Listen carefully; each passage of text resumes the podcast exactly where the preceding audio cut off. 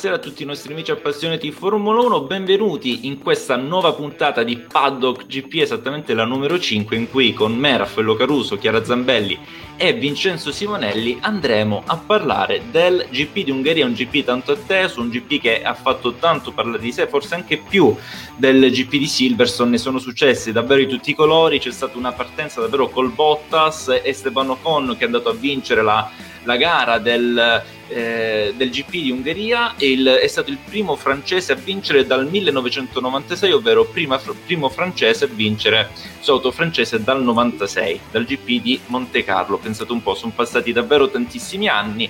Hamilton ha fatto un rimontone, l'ennesimo su un GP dove è praticamente quasi impossibile sorpassare, tant'è che il circuito dell'Ungaro Ring viene chiamato la seconda Monte Carlo appunto per eh, la difficoltà nei, nei sorpassi eh, Sainz raggiunge il terzo posto a podio dopo praticamente un, un, quarto posto in cui ha tagliato il traguardo, però poi per la penalità data a Sebastian Vettel, che ricordiamo ha chiuso secondo, ma per un'irregolarità tecnica sulla sua Aston Martin 21 causa della, della benzina caricata a bordo è, stata, eh, è stato squalificato dalla gara, però Aston Martin ha tempo fino a giovedì di poter far ricorso, ma di tutto questo ne parleremo in puntata, anche delle previsioni di quelli che sarà il prossimo GP di Formula 1, tappa numero 12 del GP di Belgio, ma tutti questi punti, insomma, chi li tratterà con noi? Abbiamo un ospite. Due settimane fa abbiamo avuto Luca Dalmonte, giornalista, scrittore, ex membro di Ferrari. Eh, settimana, due settimane fa abbiamo avuto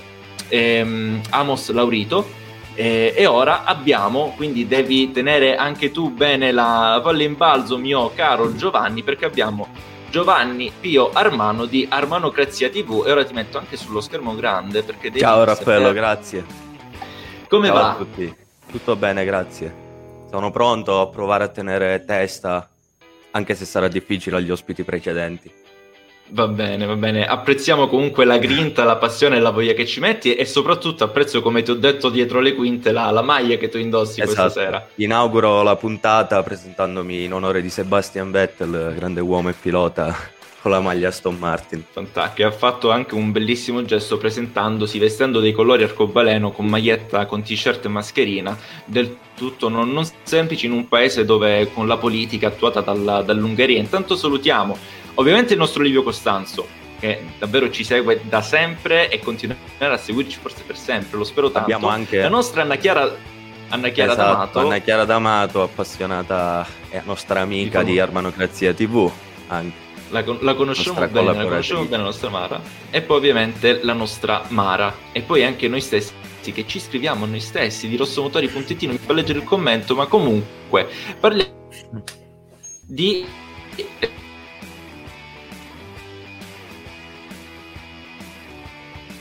Spero non, non sia un problema mio, credo di no. Eh, no, mi sa di no.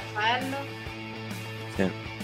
Beh, direi di nel frattempo che aspettiamo Raffaello, insomma, esatto, invito chi ci sta seguendo, come nel del, di Armanocrazia TV, da dove vengo, appunto, di commentare, di dirci un po' cosa ne pensa riguardo il weekend di gara. E fateci sapere, insomma, così teniamo in considerazione i vostri commenti. E abbiamo argomenti per oggi. E gli argomenti sono anche tanti, tanti e scoppiettanti. Esatto. Assolutamente. Intanto nel frattempo vogliamo chiedere al nostro ospite di presentarsi a certo. chi ci sta ascoltando, così giusto per capire cosa fai, di cosa ti occupi. Io inizio con ringraziarvi, vi ringrazio per essere qui, è un piacere essere qui con voi. Allora, io ho conosciuto Raffaello appunto con Armanocrazia TV. Armanocrazia TV è semplicemente un canale Twitch che ho deciso di aprire un po' per gioco, un po' per eh, aiutare i ragazzi nel momento di lockdown, che ci ha visto, da cui siamo usciti da poco appunto. E Arbanocrazia TV all'inizio nasce con eh, l'idea di tenere compagnie fan, quindi si presenta con eh, l'idea di creare una grossa community, di rendere partecipi tutti quelli che ci seguono, mettere, mettere fine a, alle live monotone, alle live comunque unilaterali, il rapporto unilaterale tra streamer e fan.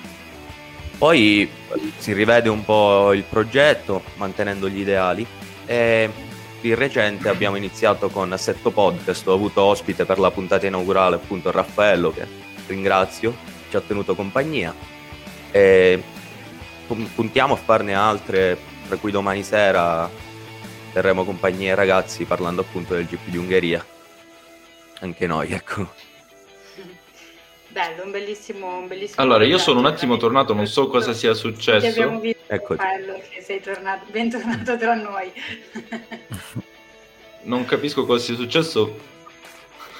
Forse un problema di linea, perdonatemi, perdonatemi un attimo, ma ci sono un po' di problemi, sto avendo un po' di problemi con la linea internet. Intanto salutiamo Alessio Auriemma e Alessandro Pedata e la nostra Rosanna Greco. E di cosa stavate parlando? Vi ho sentito un attimo che eh, il nostro Giovanni elencava Armanocrazia TV, se non sì, sbaglio. ho parlato un po' del podcast. Esatto, ho parlato un po' di questa iniziativa eh, che abbiamo fatto diciamo insieme alla Fantastico. prima puntata, la puntata inaugurale. Inoltre esatto, lancio qui esatto, un... quindi possiamo procedere. Sì, lancio uno spoiler Dimmi. visto che c'è l'occasione. Prossimamente avremo ah, ospite qualcuno da, direttamente dalla Ferrari. Siamo in attesa di eh, riscontri con i responsabili, però abbiamo già l'ok del, del ragazzo. E qualcuno di molto, molto vicino al pilota della Ferrari, Leclerc. Suo... Diciamo, ci fermiamo qui, ecco. Nel frattempo Raffaello sparisce un basso un'altra volta. Quindi... Raffaello sta giocando a nascondino in realtà, non... è questo. Eh, va bene, allora adesso che abbiamo scoperto chi, chi, abbiamo con noi questa sera, ovviamente invitiamo anche tutti i nostri, i nostri ascoltatori ad andare a scoprire Armanocrazia TV eh, appunto ha detto anche che domani sera saranno in diretta sempre per parlare del Gran Premio d'Ungheria, cosa di cui appunto parleremo anche noi stasera. Allora, Gran Premio d'Ungheria, come anticipato prima da, da, Raffaello, è stato un Gran Premio strano perché ha visto un podio completamente inedito a cui non siamo abituati se non un Hamilton che comunque al terzo posto è un'abitudine strana. Gran Premio d'Ungheria vinto da Ocon sull'Alpine, seguito da Sebastian Vettel, Hamilton e poi Carlos Sainz che da quindicesimo è riuscito ad arrivare quarto. Partiamo quindi parlando di questa vittoria da parte di Ocon dell'Alpine, ma anche forse un po' dovuta a un gioco di squadra magari non voluto, magari sì, da parte di Fernando Alonso che per ben 10 giri ha tenuto dietro Lewis Hamilton, aiutando anche di conseguenza il suo compagno di squadra ad arrivare a tagliare il traguardo più primo. Sì, senz'altro le vecchie ruggini si sono fatte sentire tra i due, quindi l'Asturiano non, non ha desistito da, proprio ingolosito da, da, questa sfida, da queste vecchie ruggini a tenere dietro Hamilton, un Hamilton anche mh, a tratti impaurito perché aveva tutto da perdere e poco da guadagnare vittoria storica, questa da scrivere negli annali per Ocon, come diceva Raffaello, ne sono passati di anni dall'ultimo francese con macchina francese a vincere. Esatto, assolutamente. E Vincenzo invece tu come l'hai vissuto questo Gran Premio? Eh, no, eh, diciamo che tutto quello che è successo è difficile da metabolizzare come se fosse una sola gara. Eh, però sì, è stato un Gran Premio assurdo per sia quello che è successo all'inizio, sia quello che è arrivato alla fine, come abbiamo detto già prima, la lotta uh, fra Alonso e Hamilton che sapeva molto di 2007, soprattutto poi in Ungheria, che non è una pista a caso, come possiamo ricordare la qualifica del 2007 in cui Alonso si fermò in pit lane per non far fare il giro Hamilton, che è un po' quello che è successo, se vogliamo, questo Gran Premio con Hamilton e Perez su quella lamentela della Red Bull dopo la qualifica perché Perez appunto ha preso bandiera, però lì in un caso completamente diverso, nel senso che Verstappen e Perez potevano tranquillamente superare Hamilton in pista. Però comunque detto ciò, è una gara assurda per quello che è successo, per uh, anche la scena di Hamilton che parte da solo in griglia, una cosa veramente, come direbbe Gene, mai vista. Ma eh, quella veramente non l'abbiamo mai vista. Eh, infatti, è, stat- eh, è stata la chiave di volta di, questa, di questo di, Gran Premio. Sì Infatti, è, se vogliamo anche una cosa strana, cioè nel senso, non è la prima volta che la Mercedes per queste cose perde punti importanti, perché mo, al di là del fatto che abbia avuto fortuna sicuramente, Hamilton in partenza non essere colpito in quella carambola e quindi poteva guadagnare tanti punti su Verstappen e l'ha guadagnati. Però il fatto di aver buttato una gara così con Hamilton che in curva 3 dice beh ragazzi ma qua è, è, la pista è da slick non ha senso stare con le intermedie e poi l'unico a non rientrare è vero che partiva primo però è vero che lui era sicuro di questa cosa quindi a prescindere da quello che facevano gli altri poteva prendere solo questo rischio di andare in box cioè così veramente ha buttato una gara che vinceva tranquillamente perché poi se non fosse stato per Alonso probabilmente l'avrebbe vinta quindi cioè vin- è arrivato comunque a 3 secondi da Ocon nonostante tutto quello che è successo, se fosse andato in box doppiava tutti praticamente. Quindi non lo so, mi ha lasciato un po' perplesso, non è la prima volta che succede questa cosa con la Mercedes. Intanto penso Raffaele è tornato. Okay. Sì, io sto avendo un po' di problemi di linea, mi, mi duole questa, questa, cosa, però un piccolo recap, avete parlato di quale tematica tra le tante di questa Abbiamo sera? Abbiamo iniziato a parlare del Gran Premio d'Ungheria, vinto da Esteban Ocon, anche se vogliamo con con l'aiuto di Fernando Alonso che ha fatto magari non volendo un bel gioco di squadra. Sì, ha fatto anche un bel regalo al giovane 24enne francese della casa eh, transalpina, perché 24 anni vincere un GP dove eh, non era dato per scontato la vittoria di, di Ocon è, è tanta roba, tant'è che però c'è da dire anche che il giovane ragazzo francese ha, ha concretizzato fin da subito la prima occasione che gli, era, eh, gli si era mostrata davanti, anche perché partiamo dal presupposto che non è stato neanche semplicissimo tenere a bada un quattro volte campione del mondo come Sebastian Vettel, perché eh, potete dire quel che volete, ma è pur sempre un quattro volte campione del mondo, un gran pilota con tante esperienze, e poi nelle tornate finali non erano più quattro i titoli da tenere a bada, bensì undici perché si era unito alla lotta anche Lewis Hamilton, quindi eh, non da poco il, il lavoro del, del giovane ragazzo. Eh, c'è da dire anche, eh, intanto leggo il commento di, eh, di, Alessandro, complimenti a Ocon, gara molto solida e la conferma di un certo stacanovismo che in realtà aveva già fatto vedere, un pilota che se corre va spesso al traguardo, efficace.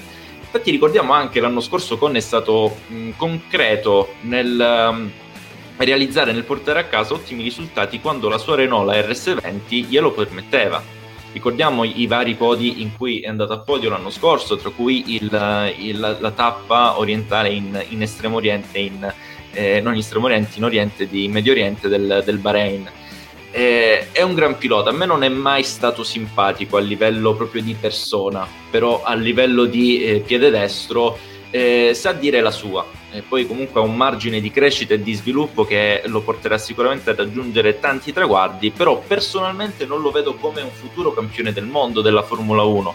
Eh, quello non mi sento di dirlo, di, eh, di sbilanciarmi troppo, però è un, è un, ottimo pilota, quello c'è da dirlo, ieri l'ha dimostrato tutto. Eh, io non Guarda, so poi per il problema. Dimmi sì, Giovanni. Scusami, per la sua carriera sarà sicuramente una cosa molto importante perché fino a quel punto, fino a questo weekend di gara, quando si parlava di Ocon, a tutti veniva in mente subito il, il contatto con Verstappen nel tentativo di sdoppiarsi, quindi questo a livello di reputazione, questo fa male. Fa male alla reputazione di un ragazzo che è stato appunto confermato poco, poco tempo fa, quindi adesso è tutto nelle sue mani. Sì, è stato confermato è dopo, durante nel weekend. È stata anche una bella reazione, dicevo, perché appunto lui ha um, firmato un contratto fino al 2024 fino a poco, cioè poco tempo fa. Eh, dopodiché sembrava quasi si fosse un po' adagiato vista questa, questo suo continuo del, del futuro, tant'è che un pilota come Fernando Alonso, che comunque è un signor pilota, poi vabbè, io sono di parte, eh, chi mi conosce lo sa che io per Fernando Alonso vedo e stravedo, però è comunque un signor pilota e lo dimostra. Prenderle in pista anche dal tuo compagno di squadra è una cosa che in generale fa, fa sempre male, a un pilota non fa mai piacere perché si dice spesso che il tuo primo rivale è chi ti sta di fianco nel, nel team Ecco, quindi ieri secondo me è stata anche proprio una bella reazione da parte di Ocon, non ha sbagliato niente. Esatto, Vero. intanto leggiamo un po' di commenti, questa volta a tema Mercedes, perché Rosanna ci dice la Mercedes ha toppato la strategia alla grande, parleremo anche di questa tematica, Alessandro Pedata ci dice sembra che Mercedes fosse in expected rain, dalle informazioni in loro possesso, e Lara Andrea ci dice oltre al Gran Premio avete visto Hamilton sofferente sul podio. Hamilton pare dice di stare accusando un malessere che è una stanchezza eh, extra che è portata dal Covid, o almeno così lui dice, cioè, sta soffrendo ancora del post-Covid, non si è ancora ripreso totalmente, io non so quanto possa essere vero questa cosa, magari ci può essere un periodo in cui un pilota è, spossato, è più stanco riverso altri periodi, ma da qui attribuirla al Covid non ne sarei tanto sicuro. Poi ovviamente loro hanno comunque un'equipe medica di eh, dottori, fisioterapisti sempre con loro al loro fianco, quindi magari può essere anche vero. Hanno sicuramente più informazioni eh, in loro possesso per quanto riguarda di me.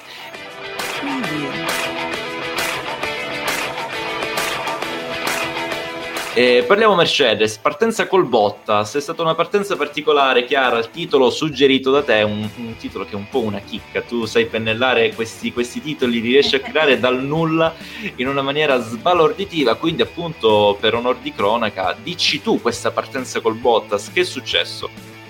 Eh, è successo, allora, una pioggia a, poco, a pochi minuti dall'inizio, ha ovviamente bagnato tutta la pista e reso le condizioni di guida più, più difficili, ovviamente con la pista bagnata, le, le, gomme hanno meno grip, la visibilità è ridotta, bisogna comunque eh, stare sempre attenti. Succede che Bottas che sabato mi viene da dire aveva fatto anche un buon lavoro perché finalmente aveva messo la macchina in prima fila al fianco di Lewis Hamilton con questa prima fila Mercedes che un po' ci mancava perché era tanto che... Eh, che era dal GP del Portogallo. Esatto, dal Portogallo che non si vedevano le due Mercedes in prima fila. Quindi fino a sabato tutto bene.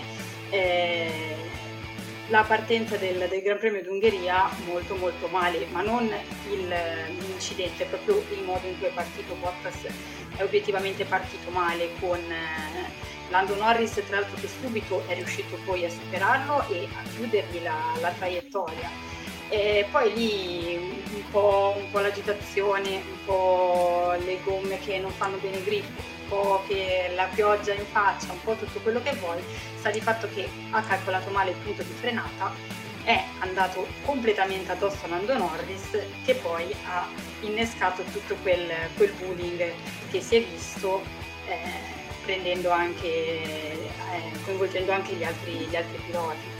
Eh, diciamo che è un errore sicuramente non voluto, ci mancherebbe anche perché ricordiamoci sempre che è uno sport pericoloso e non c'è intenzionalità nell'andare a rischiare di fare male a un altro pilota, questo ovviamente eh, cioè, ci mancherebbe altro.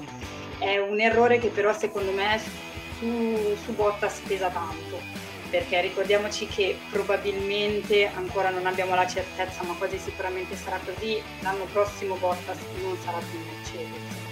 Eh, fare forse l'eterno secondo è una cosa che dopo tanti anni comincia ad essere complicata, difficile. Eh, Chiedere a Barrichello. Sì, esatto. Eh, ieri diciamo che è stata un po' la ciliegina sulla torta per, per questo Valtteri Bottas che una volta fa bene e cinque fa, fa male. Io vorrei fare però una domanda al nostro Giovanni di Armonocrazia TV. Intanto leggo un attimo un paio di, di commenti, tipo Livio ci dice ma era un GP, a me ha perso bullying all'inizio, ebbene sì, è stata un po' una, una, una, una partenza un po' da carambolesca per così dire. Eh, Lara Andresci dice mi spiace per Norris per quanto riguarda la partenza perché stata, ha avuto uno scatto dalla sua piazzola di partenza che è stata eh, fenomenale. E mi dispiace per Norris avrebbe fatto una grande gara a Forza McLaren. Eh, poi ci dice sempre questo mi fa molto simpatico come commento ci ridate Sainz? E noi vi ridiamo Ricciardo a quest'ora avremo il doppio dei punti Ferrari. Ebbene sì mi dispiace perché Ricciardo sta facendo molto male. Comunque purtroppo. Io non ci eh, scommetterei però eh questo conosciamo Ricciardo, conosciamo quanto in lui influisca la parte mentale, la parte psicologica. Eh, però ancora non, non ci siamo purtroppo. Io eh, sono già. un gran fan del, dell'australiano, del pilota di Perth.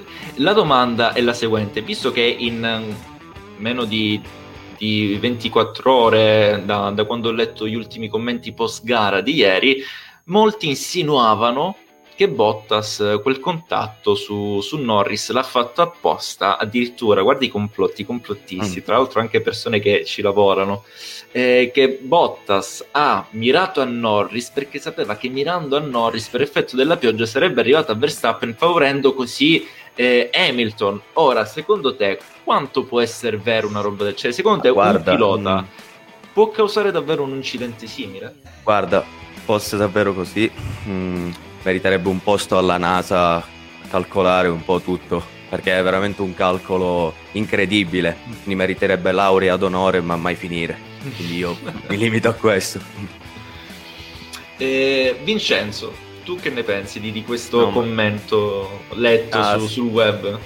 Che assolutamente d'accordo, cioè, è una cosa impensabile, ma perché poi anche se si pensa a tutto quello che abbiamo detto nelle scorse settimane del budget cap, dei soldi, è una cosa impensabile anche per questo, cioè quanto un team potrebbe volere anche tentare solo di far ritirare Verstappen sapendo che poi sarebbero centinaia o anche milioni di dollari da spendere per la macchina. Cioè, è una cosa impensabile esatto. veramente. Poi anche il commento di Wolf che io non ho quasi mai visto dire no, è colpa del mio pilota in diretta. Cioè, se un team principal del genere ti dice una cosa così nel post gara, che, che cosa gli devi dire?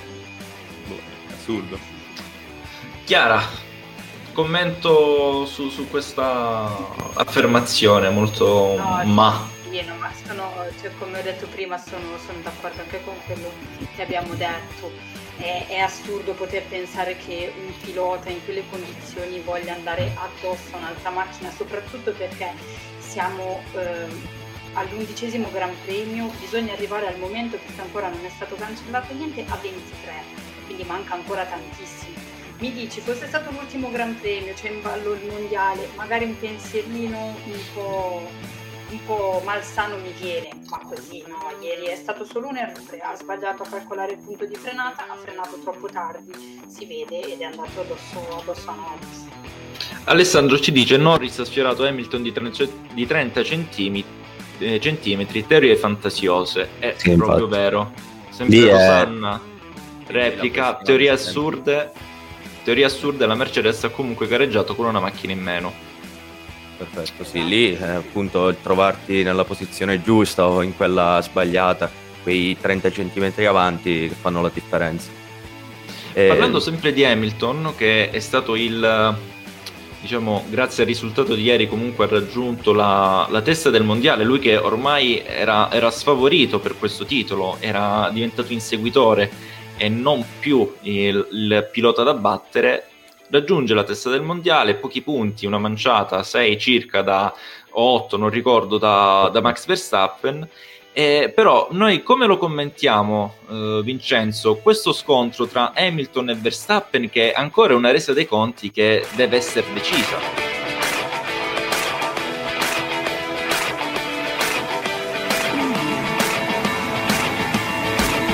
Innanzitutto, come ha detto Chiara giusto un attimo fa, il campionato, anche se sembra essere durato tantissimo fino adesso, ci sono ancora 12 gare, per quante ne verranno confermate, addirittura c'è ancora un posto libero, quindi magari non saranno 12. Però comunque è sicuro che mancano tanti, tanti, tanti GP mm, per la fine della stagione e tutto è aperto. Se pensiamo a quello che dicemmo, mi sembra dopo la gara in Stiria, quindi prima dell'Austria, dicevamo vabbè Hamilton ha 18 punti molto probabilmente in Austria Verstappen vince avanti a Hamilton arriva a 25 punti che poi non è stato nemmeno così perché Hamilton comunque arriva tipo quarto e quindi erano addirittura 33 punti di distacco. Adesso dopo due gare è 8 punti sopra. Quindi è un mondiale che non si può prevedere. Di sicuro ehm, se prima dicevamo vabbè Verstappen se lo perde è perché lo perde lui e non perché lo vince Hamilton adesso non diciamo così perché comunque ha avuto tanta sfortuna però possiamo dire che Hamilton è sicuramente favorito, eh, anche perché Marco ha lanciato due bombe in questi giorni, ha detto che Verstappen per quello che è successo alla Power Unit in, um, a Silverstone, quella crepa che non sembrava nulla di che, in realtà molto probabilmente costringerà quella Power Unit a non essere più utilizzata o comunque cioè, cioè, potrà fare pochi chilometri e quindi dovrà andare in penalità. E la stessa cosa in realtà Perez, perché ieri Bottas arrivando nella pancia di Perez in curva 1 eh, ha fatto perdere il liquido o comunque una cosa del genere alla power unit di, eh, di Perez, probabilmente il radiatore. Comunque fatto sta che i meccanici l'hanno fermato eh, in curva 13 mi sembra, però era già troppo tardi, quindi probabilmente anche quella power unit non sarà più utilizzabile, quindi la Red Bull da questo punto di vista sta messa molto male.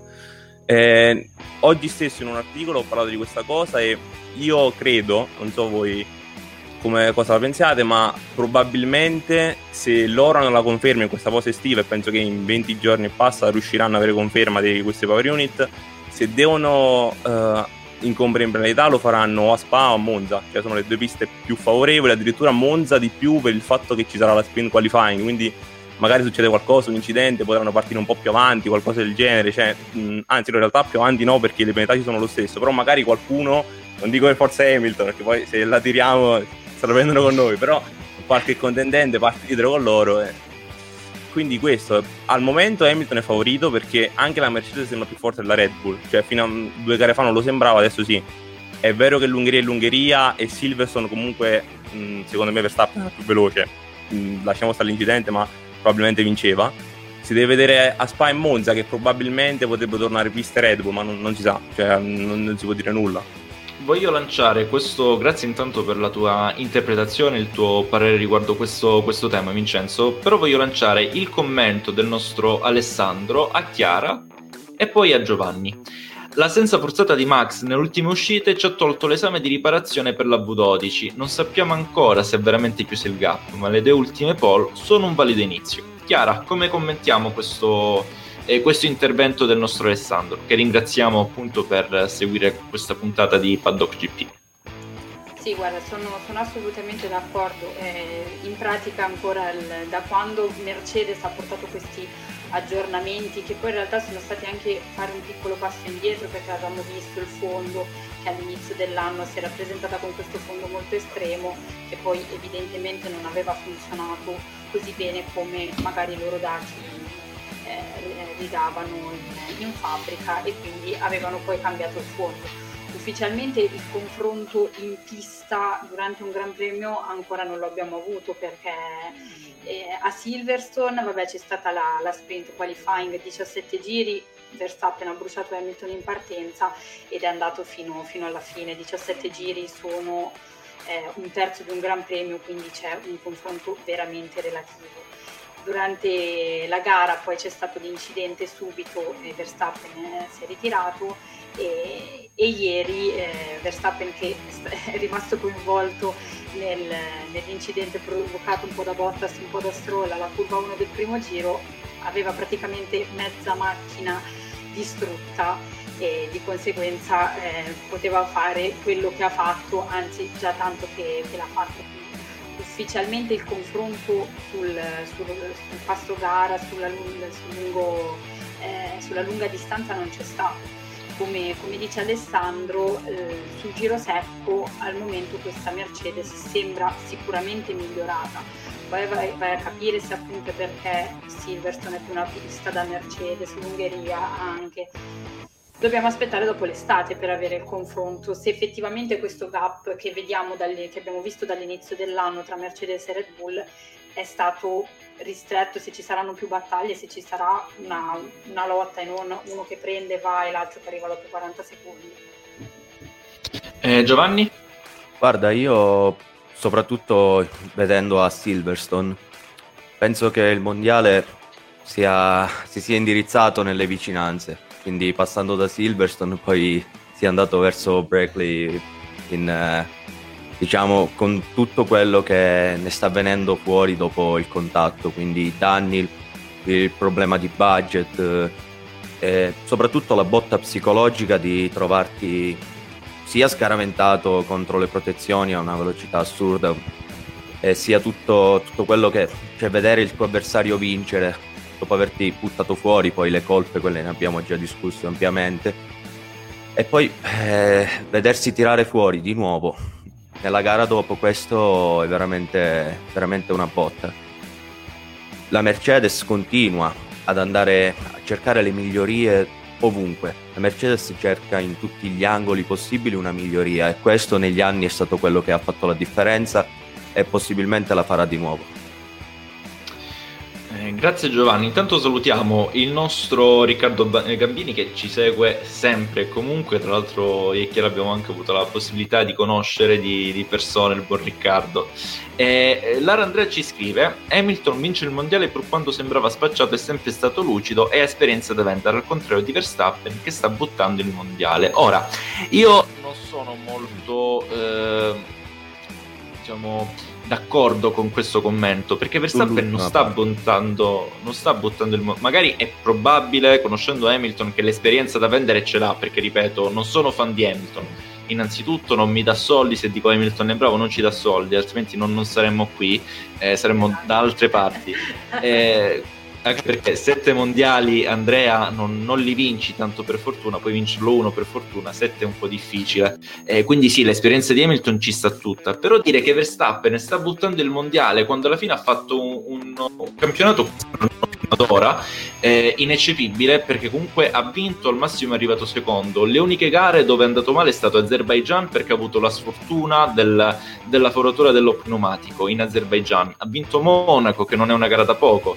Dove è andato male poi è Silverstone. L'unica colpa dove tu puoi dire sta buttando il mondiale è stato Silverson perché lì magari poteva alzare il piede poi col senno di poi sarebbero evitate tante battaglie e tante guerre nella storia dell'umanità ma alla curva 9 alla Cops a Silverstone lì avrebbe dovuto alzare il piede e far lasciar correre e giocarsi la, la vittoria comunque un, un podio in, uh, durante tutti i giri del, eh, del GP eh, poi ieri in Ungheria è stata più che altro sfortuna si è, nel, si è trovato nel posto giusto al momento giusto.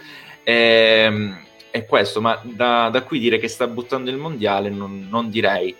Eh, a Silverstone bastava alzare il piede, male che vada, arrivavi secondo. Esatto, e fin qui questo è quello che ho detto anch'io, fin qui su questo siamo d'accordo, però eh, penso che finora su eh, 12 gare che sono state percorse fino ad ora, il Giro di Bodi, il GP di Ungheria, penso che l'unica colpa di Verstappen sia quella di Silverstone. Mm. Raffaello, perdona, una parentesi riguardo questo. Ecco, Verstappen è stato spesso semplici, semplicemente uno spettatore nel, nelle disgrazie, appunto in quello che è successo nella sfortuna che ha avuto.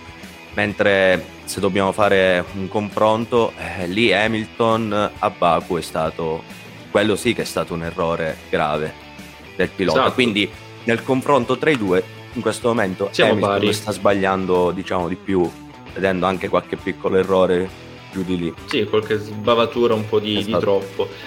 Eh, Riccardo ci scrive eh, Mercedes è migliorata e pensare che Wolf aveva negato che avrebbe portato miglioramenti alla macchina in questo campionato. Voglio dire, si fa eh, pretattica, molta, non escluderei che anche Marco. Chi lo sa, Riccardo? Sono due che sullo, sullo scacchiere riuscirebbero a muoversi bene. Sono due ottimi strateghi, stanno, eh, si muovono bene, poi comunque hanno tanta di quell'esperienza e, e sai meglio di me che ormai la Formula 1 non si combatte più in pista, ma eh, nel paddock, appunto anche il nostro nome paddock GP, nel, dietro le quinte, proprio lì che è, è, la vera Formula 1, abbiamo visto qualcosa con Drive to Survive, ma quello è molto, molto romanzato. Però sì, eh, abbiamo trattato diversi articoli, sono su rossomotori.it.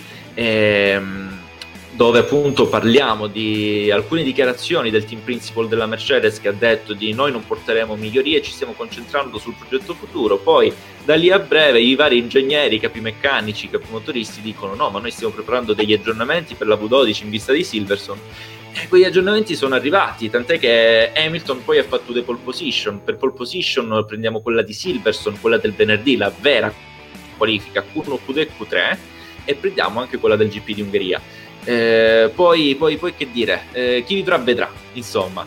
Eh, Gabriele ci scrive sulla Ferrari. Gabriele, parleremo fra pochissimo della Ferrari. Ti daremo tutte le, le informazioni e le risposte che ci andrai a chiedere. Quindi rimani collegato su Paddock GP.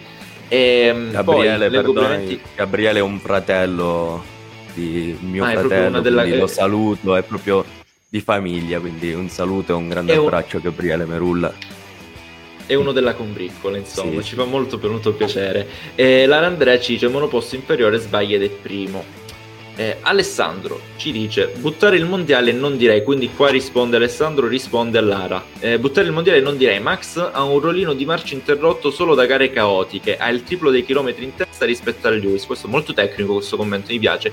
Forse non ragiona quanto è come Hammer, ma come pensavo Lewis è in grado di cambiare atteggiamenti in corsa e pescare da un bagaglio corse veramente ampio. Non c'è gare che già non conosca, ma non credo che Max potesse fare molto di più. Vincenzo, questo, questo bel commento, davvero molto bello e dettagliato del nostro Alessandro. Eh, poi eh, ce ne sono tanti altri che leggeremo da qui a breve. Come, come lo giudichi? No, io sono completamente d'accordo. Vedevo giusto oggi questa cosa che ha detto lui. Mm, mi sembra che Verstappen sia a 400 e passa giri uh, al comando quest'anno, mentre Hamilton un poco più di 100, addirittura terzo è Ocon con 65 adesso dopo questa gara e quarto è Leclerc. Eh, con uh, meno di... Sì, infatti. Ah, diciamo anche relativamente vicini a Hamilton, che ha vinto ben più gare.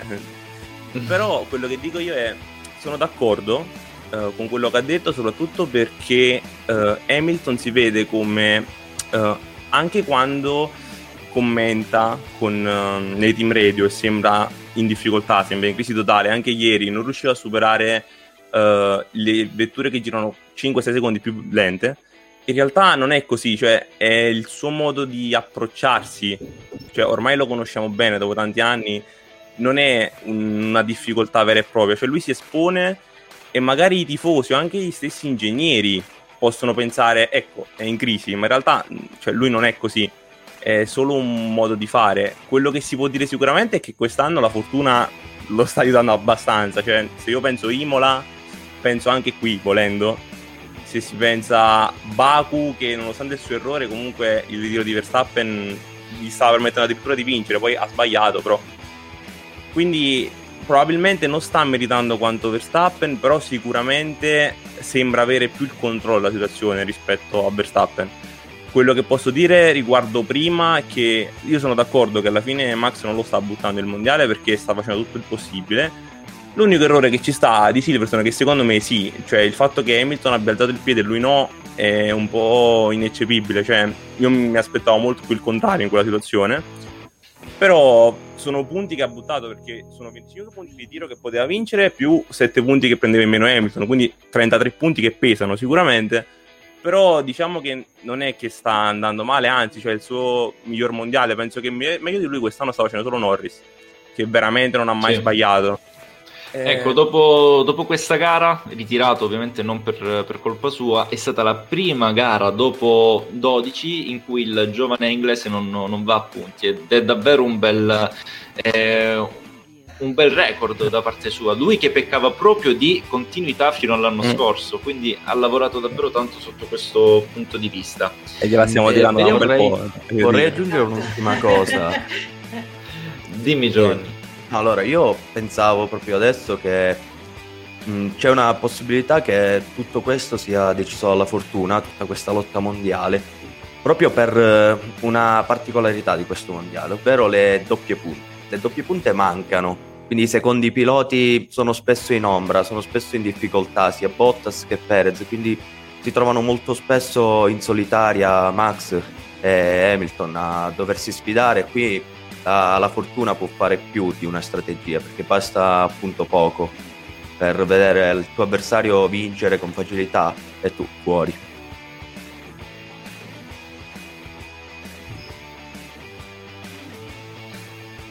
Ok, un attimo problemi di linea, non so che stia accadendo questa sera assurdi.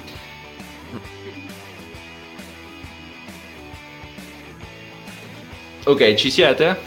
Sì, sì. ci siamo. Umberto Ferrara, per okay. esempio, un attimo, ci dice che la Red Bull è fatta mi rallenta. Eh beh sì, quello è una cosa che abbiamo analizzato anche nelle, durante gli episodi precedenti di Paddock GP, eh, anche perché abbiamo avuto, visto più che altro, piloti del calibro di Perez che comunque non riescono ad adattarsi bene eh, piloti del calibro di Gasly che in Red Bull hanno fatto male, poi arrivati in, in Alfa Tauri sono tornati in auge scoppiettanti, tant'è che poi Gasly ha anche eh, trovato la vittoria nel, nella squadra di, di Faenza. Eh, quindi da questo capiamo comunque che è, è, stata una Red Bull costruita sul proprio pupillo. Anche Albon, Albon uh, andava bene eh, in, in Alfa Tauri, è andato bene anche durante le prime gare in Red Bull e poi se n'è calato nella, eh, nella stagione precedente. Quindi eh, non è facile essere compagni di squadra di Max Verstappen, come non è facile essere compagni di squadra di, eh, di Lewis Hamilton. Ehm, Alessandro ci dice: Ragazzi, eh, vi devo salutare. Il dovere mi chiama i bimbi. È stato bello stare con voi per la prima volta. Bella diretta, serena interessante. Complimenti a voi a tutti e un arrivederci. Ciao Alessandro, speriamo di poterti rivedere nella prossima puntata di eh, Paddock GP. Ti ringrazio davvero tanto. Poi ogni tanto con Alessandro ci si scambia anche qualche commento sui vari articoli di, eh, su Facebook. Davvero una, una persona molto preparata sul, sulla Formula 1. Leggevo questo commento di Alberto Nocentini. Max dovrà vincere per forza Spa, Holanda e Monza, perché nei GP extraeuropei Hamilton potrebbe dominare quasi tutte le gare. Ogni punto sarà cruciale nei prossimi GP. È molto vera questa, questa affermazione. Eh, parlando estraniandoci ora, ne abbiamo parlato abbastanza per 40 rotti minuti di Red Bull, di eh, Mercedes, ora io quasi un po' sono la voce è quasi a secco ma anche qualcos'altro è rimasto qualcun altro è rimasto a secco di di cosa? Ce lo dici tu Giovanni?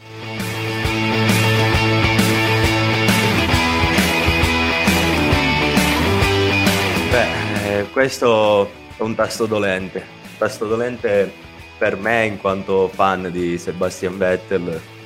Perché sì è stata una gara piena ma anche vuota per qualcuno. Piena di emozioni sicuramente, ma vuoto il serbatoio dell'Aston Martin di Sebastian Vettel. Serbatoio che è costato caro, più della, del petrolio, questa, questo rimanere a secco. Ed è costato un secondo posto che Sebastian aveva difeso bene, stando attaccato al treno davanti di Ocon, che non ha sbagliato assolutamente nulla andava vicino, andava in zona DRS e poi di nuovo a più di un secondo. Quindi, insomma, la penalità è stata ancora non è confermata perché appunto c'è tempo fino a giovedì per l'Aston Martin. Sarà adesso è tutta una questione burocratica, però vedremo, vedremo come andrà a finire. Sicuramente un'ottima gara e la fortuna, come detto anche da Sebastian Vettel, di essersi trovato nel punto giusto, avendo fatto una partenza diciamo non eccezionale. Eh, Giovanni, secondo te questa regola di dover portare forzatamente l'auto, eh, a, eh, l'auto ai box con almeno un litro nel serbatoio Secondo te quanto è utile a questa Formula 1? Perché ieri Sebastian Vettel è stato privato sì di 18 punti, ma anche dell'ottavo posto nella classifica dei piloti. Beh, eh, questo, questo, è veramente molto, ci ha dato molto, ha perso molto Vettel qui, come dici bene tu. Però guarda, il, il regolamento è vario, è pieno di, eh, purtroppo, sia di, stra- di occasioni strategiche per i team, ne ricordiamo a Bizzeffe, e sia di cose diciamo un po' più difficili da gestire, ma magari in questo caso serve ai commissari fare le giuste verifiche, è giusto anche farlo per evitare problemi di credo sia per evitare che il carburante, cioè per fare le analisi sul carburante. Quindi credo che come regola ci possa stare. E il nostro Andrea ci dice, ci scrive ho sentito dire che è stato fatto apposta però penalità inflitta a Sebastian Vettel che ricordiamo eh, Red Bull fino a giovedì per poter fare eh, Aston Martin fino a giovedì per poter far ricorso. Eh, ho sentito dire che è stato fatto apposta per, più, per far prendere più punti ad Hamilton. Sì, e se ne sono lette tante riguardo questa, queste cose. Toto Wolf ha mandato una avrà fatto un altro disegnino sì, sì, sì, tu guarda che se c'è meno di questa benzina allora Hamilton viene secondo. Ma comunque però sai una cosa? Scusate io pensavo sì, secondo me anche vai vai vai, vai no vai. Dicevo questi due si incontrano molto spesso anche in palestra. Per Toto Wolf la, la cosa si nota. Eh, per Massi un po' meno, però vanno in palestra assieme questi due, magari tra una serie di, di crunch, di qualcos'altro, di addominali, flessioni o alla sbarra, di trazioni alla sbarra, mi hai detto, senti ma io ho questo disegnino, l'ho fatto ad occhio, innanzitutto mi dici se ti piace e poi secondo me se guardate nel serbatoio dell'Aston Martin, secondo me, perché se succede così che ci sono meno litri, eh, secondo me Hamilton arriva secondo, ma questo è il mio parere personale, poi fai tu, se tu il, quello della direzione gara, non io, eh, io comando solo un po' dal 2014 e basta, che poi ti porto solo soldi, nulla di che. Eh, secondo me potrebbe essere andata così, ma questo è il mio umilissimo parere, visto che di commenti strani se ne leggono tantissimi, voglio uniformarmi alla massa per una volta, ragazzi. Me, io, me ho sentito, io ho sentito che sì, Toto Wolf è stato aiutato da Russell con un PowerPoint che spiegavo appunto può darsi. Succedono tante di cose ne succedono davvero tante i commenti sono imbarazzanti però fanno anche ridere di gusto e di questo sono il web è un bel posto poi dipende come vai uh, con quale occhio critico o non vai a leggere i vari commenti analizzare le varie cose ma è, è davvero un, un, bel posto un posto fenomenale. Eh, infatti... parlando di Tornando un, attimo, scusami, tornando un attimo alla penalità appunto di Vettel, alla squalifica più che... Quindi pensavo che negli ultimi giri, se avete notato, Vettel ha perso un po' il contatto con Ocon, andando a più di due secondi, se non ricordo male, dal pilota in testa. Questo mh, potrebbe, eh, secondo me, secondo il mio parere, essere dato dalla modalità risparmio carburante magari. Quindi qualcosa di più incentrato verso il risparmio, verso garantire e salvaguardare quel poco che c'era, eh, però purtroppo a quanto pare non è bastato. Chissà cosa adesso spiegherà. Al... Da Dobbiamo solo attendere appunto a Aston Martin vedere cosa, cosa, dirà, mm, perché poi loro sono tanti team radio che si scambiano tra team e pilota, pilota e team, però ovviamente non è che tutti vengono, eh, vengono mandati in onda, altrimenti sarebbe un continuo vociare di, di team radio eh, Riccardo ci scrive: Immagino che prendere un campione di benzina in fase di riempimento non è fattibile. Ci potrebbe essere un additivo nel serbatoio che miscelandosi con ciò che entra modificherebbe la chimica. È, un, è una cosa a cui dovremmo fare dovuti, i nostri dovuti approfondimenti sulla questione, Chiara. Eh, mi rivolgo proprio a te perché almeno sai la tematica dei, di uno dei prossimi articoli. Quindi rimanete aggiornati su rossomotori.it per, eh, per saperne di più, insomma, perché non si finisce mai di, di imparare. Ma eh, beh, mi vedete vestire? Ma... A proposito di Vettel, adesso io questa cosa te la devo chiedere a te. Parliamo Vai, del suo compagno e di quello che ha fatto. Eh, cosa ha che fatto? Ha fatto? Stroll, allora, praticamente Stroll, io non so, non so chi segue il Signore degli Anelli, però io sono un, un po' tanto nerd, un po' tanto. E esiste un personaggio, un bel personaggio nel Signore degli Anelli che si chiama Legolas, questo elfo, che nei film, soprattutto nella trilogia dell'Hobbit, va a sfidare le leggi della fisica. Ok, tipo salta sui massi in caduta, fa robe strane, insomma. Non sto qui a spiegare. Ieri Stroll ha voluto andare contro le leggi della fisica. Che ha fatto? Se io dico, avanti c'ho i tamponati, c'ho l'incidente. Se io vado sull'erba che è bagnata, secondo me riesco a frenare, riesco a fermare la macchina e ci provo ci ha provato, non è andata così tanto bene. E quindi è stato un po' un tentativo sciocco, un po' un errore di, eh, di inesperienza, innanzitutto da parte di, di, un pilota che quest'anno sta mostrando il suo. Eh, anche l'anno scorso è iniziato, quindi con una macchina un po' più prestazionale eh, inizia a fare un po' la, la, differenza, portare qualche punto a casa, però poi si pecca di questi errori, questi errori di inesperienza come un altro esempio che posso darvi è stato l'anno scorso in, in Turchia, conquista la pole in qualifica, ma poi dalla prima posizione eh, su gara bagnata va, eh, finisce la gara fuori dalla zona punti, undicesimo, dodicesimo, non ricordo, comunque non raggiunge la quota dei punti ed è stato un, un brutto traguardo, questo su, fatte, su tutti ehm, aneddoti eh, dettati dall'inesperienza del pilota. Magari si fosse presentato una roba simile fra 3-4 anni avrebbe agito diversamente, però e tanta inesperienza da parte sua, io gli consiglierei anche di rileggere un, un bel libro di fisica, se non l'ha mai, non l'ha mai fatto, di, di, aprirne uno, perché sicuramente i soldi per acquistarne uno non, non gli mancano. E quindi questa è la risposta, Chiara. Penso di essere stato chiaro, conciso e, e di averti accontentato, insomma. sì, eh, sai che la penso, la penso come te. Ricordiamo che appunto, per chi non lo sapesse, sono state date due sanzioni, sia a Bottas per l'incidente, 5 posizioni in griglia, stesso trattamento per Stroll che a mio modestissimo parere meritava molto di più. Perché si sa, un pilota sa Anche che sull'erba non, non, si va neanche in condizioni di asciutto, soprattutto esatto. il freno appunto.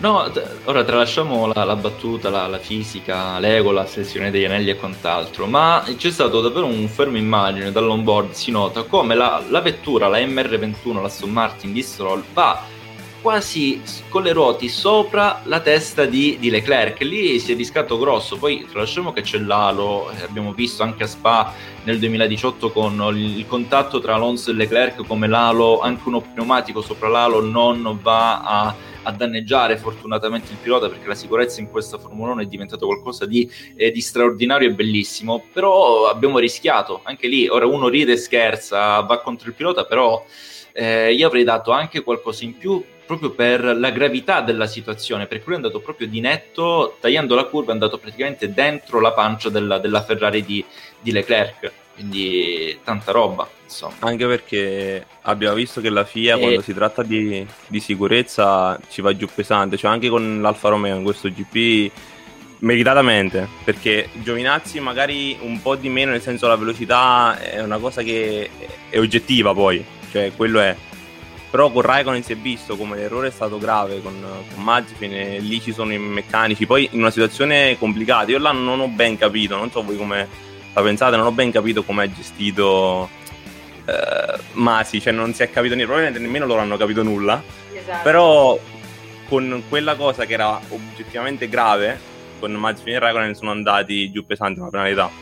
Se si pensa pure Tsunoda uh, Sainz, Sainz ha frenato per evitarlo, però lì era, magari era meno evidente al momento, poi vedendo i replay sì, però lì per lì era meno evidente, non hanno fatto nulla. Con Mazepin e Raikkonen giustamente sono andati aggressivi, cioè 10 secondi di stop and go sono tanti, poi si è visto, probabilmente sarebbe sì. andato a punti Raikkonen, che poi ci è andato con la penalità, mi sembra, sì. forse. Sì, sì, sì, esatto. Dovrebbe, Però... se, poi, se, poi, viene eh. confermata la penalità, sì. sì. Eh, ora, prima di passare a Ferrari, passare alla chiusura, io voglio leggere un po' di commenti che sono rimasti arretrati. Uno che mi piace particolarmente, che è quello di Alberto Nocentini. Se analizziamo bene la gara di Vettel, io ho rivisto un pilota non incisivo come una volta, attaccato solo una volta con, poi ha cercato di portare al traguardo la sua Aston Martin. Un Vettel troppo Hamiltonizzato, troppe distrazioni extrasportive, troppi interessi politico-sociali. Il Vettel dei tempi della Red Bull non c'è più da un pezzo. È vero, è, è bello vedere un Vettel che si, ehm, si, si, adopera per le cause politico-sociali. Sul è pratico. bello vedere sul pratico e non a parole come, come, fanno molti altri, però sul pratico lo vediamo che, che si adopera molto bene. E magari questo, come dice Alberto, volendo dire se uno fa troppe cose non si concentra nessuno e nessull'altro. In questo caso gareggiare è la priorità assoluta perché se piloti di Formula 1 non sei uh, un, uno, una figura politica o sociale. Eh, quindi sono d'accordo su, in parte su questo commento, nel senso sì, tu sei un pilota, devi impegnare, devi essere incisivo in gara, però è anche bello vedere come in paesi come la, l'Ungheria, dove certe tematiche sociali sono molto, molto delicate, cioè si, si rischia davvero la, la, galera se si parla di, eh, di diritti sulle leggi sugli omosessuali eh, o addirittura ci sono persone dello stesso sesso che eh, camminano insieme mano per la mano in strada, addirittura hanno delle fusioni tranquille come possono avere un'altra coppia formata da eh, eterosessuali, eh, vanno addirittura alla polizia ad arrestare questa, questo tipo di coppia ed è una cosa sbagliatissima, soprattutto se siamo arrivati al 2021. Poi ovviamente non ci invischiamo molto nella politica perché non è il nostro campo, Paddock GP parla di Formula 1, eh, però eh, sono a, mi piace che grazie alla Formula 1 la Formula 1 funga anche da palcoscenico per le questioni eh, sociali a livello mondiale, come, così come sarà. Io poi sono molto curioso per quello che sarà l- l'appuntamento in eh, in Arabia Saudita, poi quello se ne parlerà a dicembre. Eh, parlando invece dell'assist che mi hai fatto, Chiara, il nostro Riccardo dice insomma un assist a Chiara in periodo di basket olimpico, dai un bel canestro, questo almeno valeva tre punti Riccardo, almeno tre. Sempre sulla questione Stroll, eh, Alberto ci dice che negli anni 80-90 un pilota come Stroll non durava neanche 10-12 GP, secondo me non arrivava neanche a 5, poi eh, perché ricordiamo anche Beh, lasciamo stare, va. poi dicono che sono troppo di parte e non posso. Eh, Riccardo va a difendere, attenzione Riccardo che difende, attenzione, e Stroll probabilmente è voluto andare sul prato quando si è reso conto di essere lungo. Secondo me io avrei parcheggiato la macchina, avrei detto guarda non è cosa mia, date il, il, lo sterzo, il volante a un pilota più capace di me che ce ne sono tanti in giro, io mi sarei fermato diverse stagioni fa, non uh, sull'erba. Eh, poi Eh, Mimmo Tiriolo, che è presidente dello Scuderia Ferrari Club di Catanzaro, di cui faccio parte, questa sera ho anche la magliettina del club, eh, dice lo sport deve rimanere fuori dalla politica. E, come detto so. prima, io sono un po' contrario su questa, su questo, su questa affermazione perché ripeto, è bello, ovviamente non deve essere un, un, dibattito politico tra i piloti, quello no, quello stancherebbe eh, chiunque, ci vuole equilibrio, però è giusto un, uh, mettere a conoscenza determinati paesi che non sono sensibili ad alcune tematiche sociali in cui nel 2021 uno ormai dovrebbe essere abituato. Ehm, mettere a conoscenza per dire, sai, guarda che nel 2021 una coppia omosessuale non è così scandalosa. E quindi poi secondo me voi. sì. Poi, poi, fate voi. Io fa, mi metto anche la magliettina con l'arcobaleno perché magari mi piacciono tanti per colori. Me, quel giorno Fettel. Quel giorno Fettel avrà anche detto mi sono stufato di sto, ve- di sto, verde che indossa Giovanni, li voglio mettere un po' tutti, li metto un po' tutti e mi esce fuori sta roba. E, e comunque ci ringrazio Mimmo e davvero, davvero siamo molto felici di, che tu possa apprezzare questa, questa nostra puntata. E oh, ora proprio uno poi parla di, di assist, di ste robe qui. Eh, presidente dello Scuderia Ferrari Club Catanzaro, nel 2020 è stato il quinto club più grande al mondo per numero di iscritti. Ricordiamo Catanzaro, molto una realtà molto lontana dalla Motor Valley e tra l'altro, grazie all'iscrizione allo Scuderia Ferrari Club, ho avuto la possibilità sabato di parlare, pensate un po', con Carletto Leclerc, con Carolino di Monaco, perché chi è iscritto ai club può avere questa ogni fine settimana di gara, può avere la, mm, la, la, possibilità di parlare con un pilota, con un membro del team Ferrari, porre qualche domanda, si parla del più e del meno e si conoscono tantissimi altri appassionati della Formula 1, quindi poi se siete interessati anche di iscrivervi al Ferrari Club di Catanzaro, voi potete contattarmi in privato e, e vi spiego tutto il da farsi perché eh, non è che uno si iscrive solo perché è possessore di una Ferrari. Vorrei tanto essere possessore di una Ferrari, ne ho tanti, in scala 1.43 ne ho tantissime, anche rare. Però non bisogna essere forzatamente possessori di una Ferrari perché è un club creato da Enzo Ferrari all'epoca per gli appassionati tifosi della Rossa. Quindi poi se volete mi scrivete in privato su Facebook, Instagram o anche Twitter. Raffaello Caruso mi trovate ovunque, purtroppo per voi. E quindi parliamo di, di Ferrari.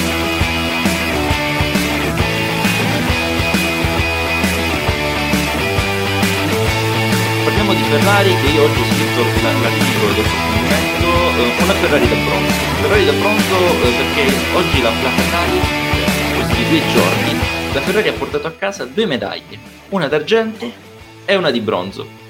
E uno mi dice Raffaello ma ti sei impazzito, qua solo Sainz è arrivato terzo, se non, giovedì poi non si fa più ricorso con, con Aston Martin. Invece vi dico no, perché Vanessa Ferrari nella ginnastica artistica eh, è arrivata a raggiungere il secondo posto, quindi tanto di cappello per Vanessa Ferrari che porta il nome Ferrari ed è giusto annoverarla tra, tra, questi record perché alla fine uno fa tanti eh, i paralleli, parallelismi tra calcio e Formula 1 che a me non piacciono tanto, io almeno li faccio di qualità tra Olimpiadi, che è una tematica attuale, e la Formula 1 e la Ferrari. Capita a fagiolo, è una cosa che posso fare una volta ogni tanto e ve la tengo pure.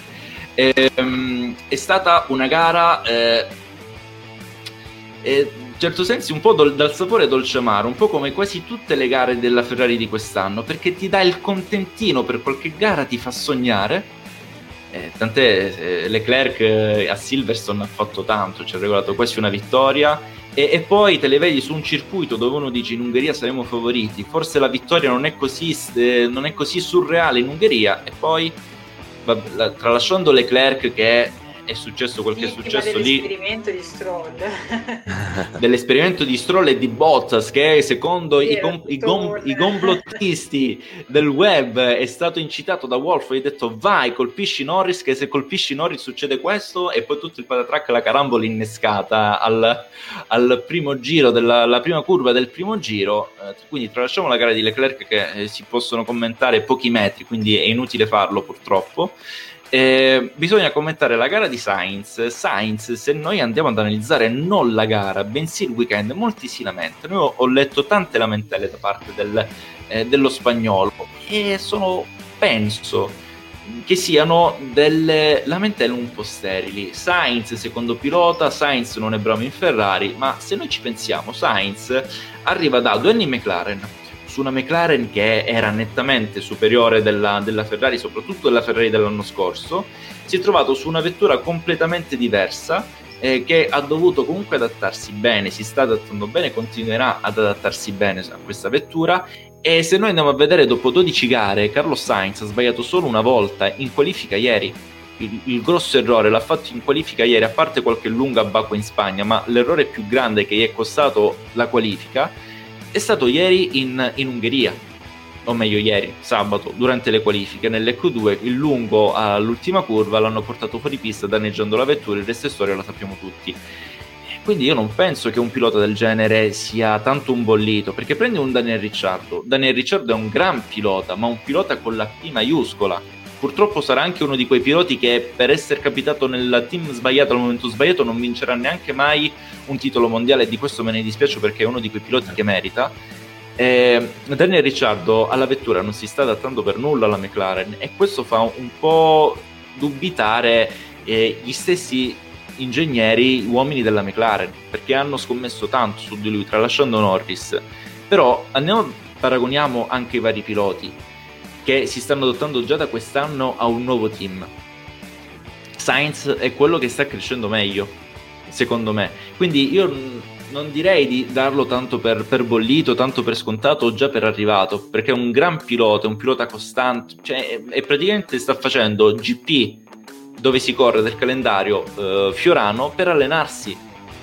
Cioè è un pilota che sta davvero sta sgobbando, è il classico secchione, secondo me, in questo periodo sta davvero studiando tanto per capire come diavolo fare per prendere il massimo da una vettura che gli era completamente strana e per non fare brutta figura, perché Carlo Sainz, tanto amico con Leclerc, si vedono dai social che ridono e scherzano, ma eh, Sainz sa di dover stare attento a Leclerc, sa che la Ferrari punta tutto su Leclerc, sa perché è stato chiamato, è stato chiamato lui in Ferrari e non è stato chiamato ad esempio un Ricciardo, ad esempio un Alonso per dire. Lui lo sa bene perché era il pilota che con le sue caratteristiche più si adattava al carattere di Leclerc. Perché un Daniel Ricciardo non sarebbe mai rimasto eh, Leclerc is faster than you e fatti passare. Ricciardo dice sì, bello mia, ciao. Alonso lo stesso conosciamo bene questi piloti. Sainz è quello che si adatta meglio a questa, a delle peculiarità che si adattano bene al, al carattere allo stile di guida di Leclerc. Però Sainz sa bene eh, come deve muoversi e il, se Aston Martin fa ricorso il ricorso viene eh, rifiutato, sarà il secondo podio che raggiunge in tuta rossa, in pochissime gare. Tanto di cappello. Tu che ne pensi, Vincenzo? No, io sono d'accordo, in realtà mh, per quanto Leclerc sia stato un po' sfortunato quest'anno è anche l'unico pilota eh, che arriva in una nuova scuderia davanti al compagno a metà stagione. Ma addirittura sarebbero a pari merito se il ricorso di Vettel viene accettato, se non viene accettato sono 83 punti per Sainz e 80 per Leclerc. Io veramente a me ha stupito quello che hai detto tu, cioè il metodo che sta, sta avendo quest'anno, cioè non lo scopriamo adesso che Sainz è un pilota costante e veloce però il, l'ascesa che ha avuto fino a questo momento, io quando ho visto quell'errore sabato eh, e poi vedendo soprattutto la gara la domenica, ho avuto molto rammarico perché probabilmente aveva il potenziale per partire quarto in qualifica perché era stato sempre più veloce Leclerc in, sì. in gara, cioè sì, in gara nel weekend. E vedendo quello che è successo, probabilmente avrebbe potuto vincere. Eh, quindi è un peccato, però io non credo di poter dire qualcosa contro Sainz per quello che ha fatto fino adesso, come non si può dire nemmeno a Leclerc in realtà. Cioè i piloti quest'anno veramente sono stati sempre a livello, è mancata la macchina a volte. in generale penso che qualsiasi tifoso Ferrari a inizio stagione non si aspettava nulla, cioè tre podi ben vengano in realtà mh, questa stagione doveva essere di transizione, cioè certo. per divertimento. L'ha detto stesso Binotto in realtà. Il terzo posto è relativo, cioè i soldi che abbiamo al terzo posto possono anche non arrivare. Se arrivano, buono, però se non arrivano non è una tragedia. Quindi poco da dire. Assolutamente. Voglio leggere un attimo un paio di commenti. Eh, Alberto Nocentini ci scrive: Parlando di Ferrari, due team piloti dentro due monoposto schizofreniche, gestiti da una jazz allo sbando. Basta leggere le allucinanti dichiarazioni dello pseudo presidente Johnny Noelkan. È vero, soprattutto le ultime rilasciate oggi lasciano un po' eh, desiderare.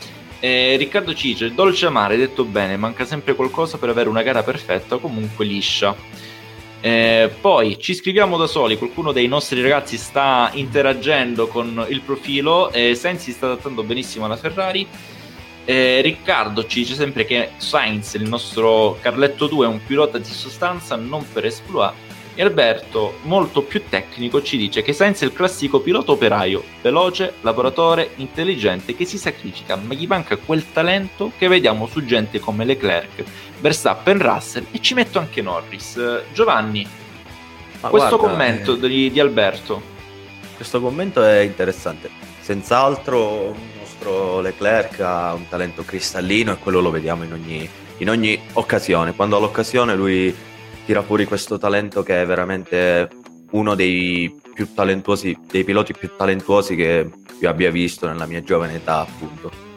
E però il talento chiaramente non può essere tutto, ci vuole esperienza e questa la farà pian piano. E chiaramente ci vuole una macchina cucita addosso, una macchina che rispetta il pilota e che permetta al pilota di rispettare la macchina.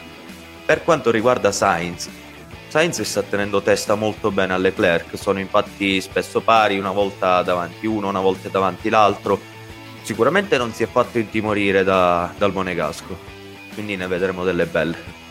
Esatto, almeno per quest'anno, perché io ricordo delle dichiarazioni che rilasciò Sainz proprio ancora all'inizio della, dei test di, di, Formula 1 che disse a, a Leclerc, gli fecero delle domande, raccolsero le domande dei fan una domanda faceva eh, pensi di potermi battere quest'anno?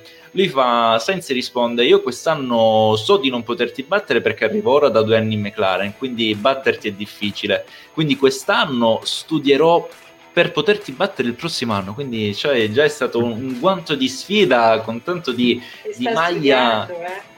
Eh, sta studiando anche tanto, eh, sta preparando per l'esame finale che spera di poter portare a casa un bel 30 e lode, con bacio anche accademico.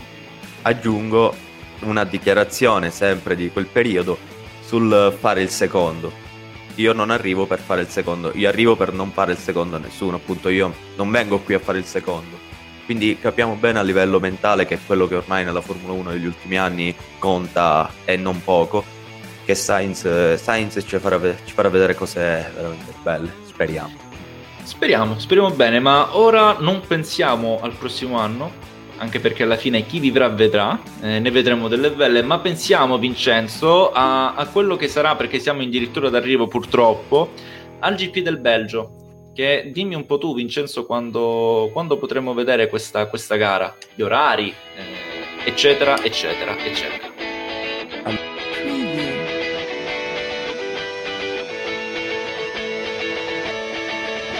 purtroppo dobbiamo aspettare 25 giorni per la prima sessione perché anche la Formula 1 va in vacanza, quindi dobbiamo accettarlo. Eh, il 27 agosto appunto si va nelle Ardenne per correre il GP a Spa. Ci sarà la prova libera 1 alle 11.30, la prova libera 2 alle 3 e poi il 28 prova libera 1 alle 12, qualifica alle 3 e la gara il 29 alle 3, quindi diciamo orari europei normali. Andiamo da Silverstone, non si è capito niente, non che siamo tornati a posto. Adesso si va per questi orari qua. Vediamo a Monza, perché a Monza con la sprint qualifying magari si inventano qualcosa di strano. Non lo so. Ci saranno gli orari strani anche lì. Eh, infatti. Qua invece tutto a posto. Ci saranno gli strati anche lì. Qua per ora un po' di normalità. Ricordiamo che ci toccherà aspettare un po', ci dovremmo distrarre tra vacanze a mare, vacanze in montagna, gitarelle, grigliate, poi ricordiamoci anche il Ferragosto di mezzo. Dobbiamo un po' darci, darci da fare. Noi ci daremo da fare tra eh, tra la scrittura di tanti tantissimi articoli di approfondimento, no? di anche interviste, perché mercoledì ho avuto la fortuna di poter intervistare Mauro Forghieri ehm, e poi ci sarà l'intervista online sul nostro sito www.rossomotori.it, anche il podcast spero.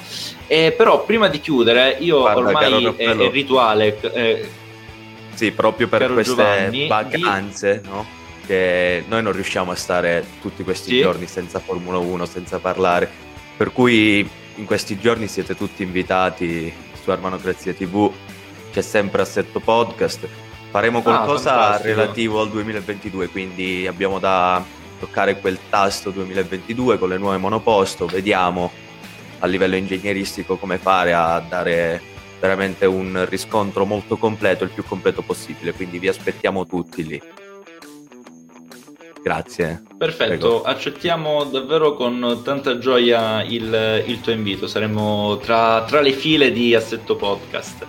E, ehm, quello che volevo dirti, eh, Giovanni, è che per tradizione, arrivati al lato conclusivo della puntata, noi andiamo a indovinare un po' il podio che stiamo facendo un po' cilecca dopo le ultime due gare, devo dire questo. Sta... Nostro lato eh, da, da indovini, da medium, sta facendo abbastanza cilecca.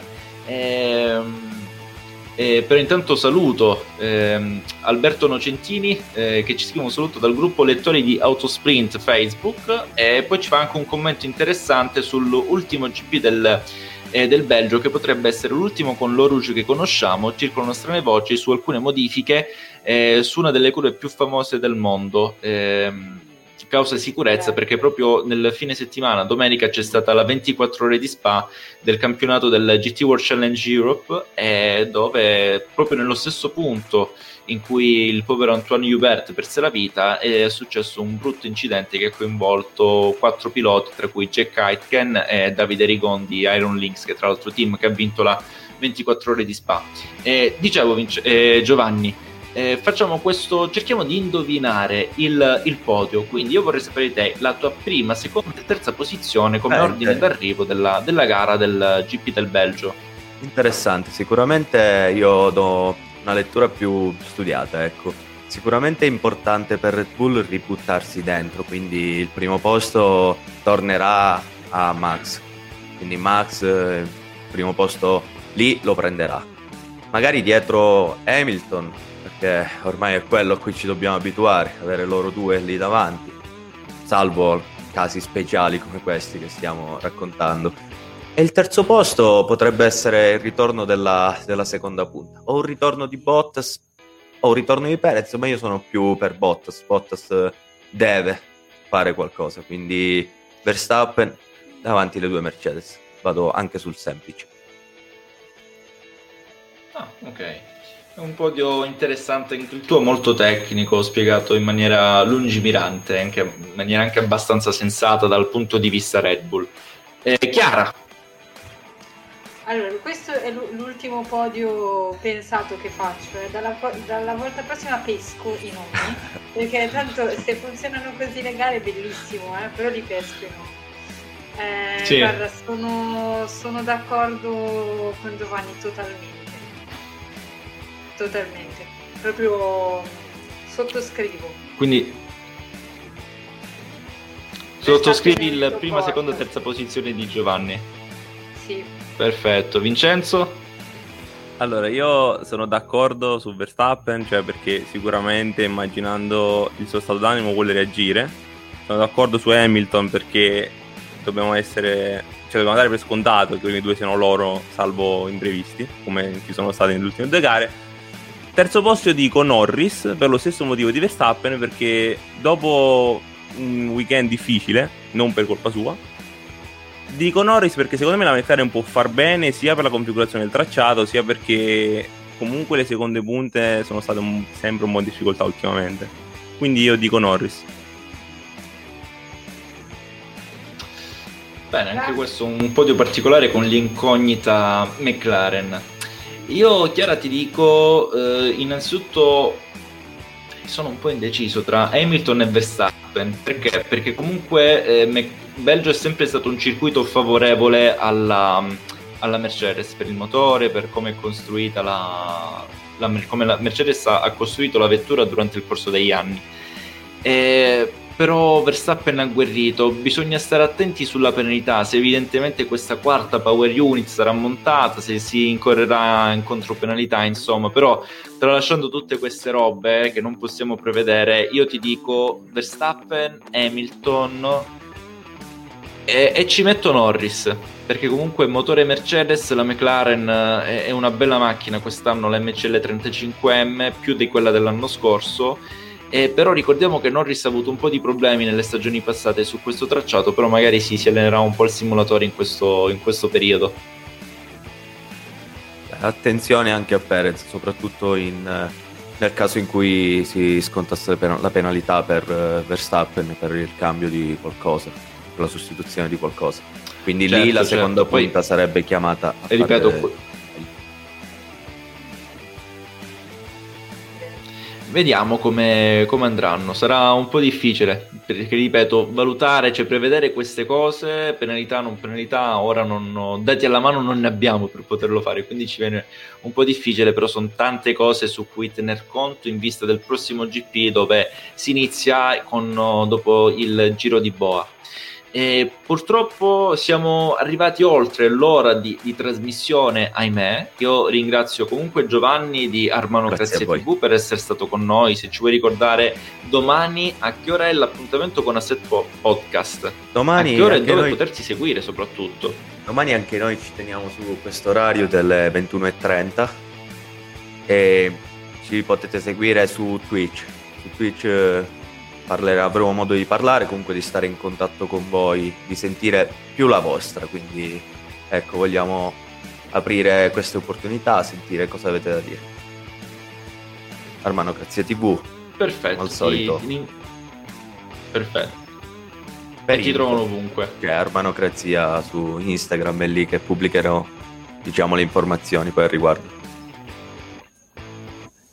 Perfetto, quindi seguire Armonocrazia su Instagram, Armonocrazia TV su Twitch dove si, si svolgerà insomma la, la, puntata domani alle ore 21.30. Sì. Esatto? Sì, sì, esatto, grazie. Perfetto. Io ti ringrazio per, per, essere stato qui con noi, purtroppo questa sera ho avuto anche un po' di, di problemi di linea, eh, ringrazio tutti voi che ci avete seguito in, in, extremis, prendo il commento di Riccardo Gambini, grazie buon proseguimento di serata, grazie anche a te, goditi le tue vacanze calabre mio caro Riccardo.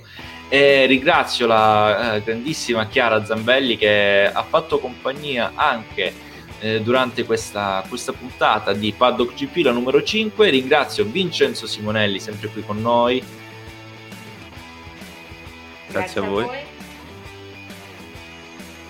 Eh, che dire ragazzi, rimanete aggiornati su rossomotori.it e seguiteci sui nostri profili social, Instagram, YouTube, Facebook e anche Spotify dove troverete tanti podcast perché in questo periodo di assenza di Paddock GP, perché ricordiamo è un, un programma dedicato ai GP di Formula 1 e non, tornerà Parliamo di Formula 1 dove ci saranno tantissime chicche, pillole e tante novità. Da Raffaello Caruso è tutto, buone vacanze, ciao ragazzi!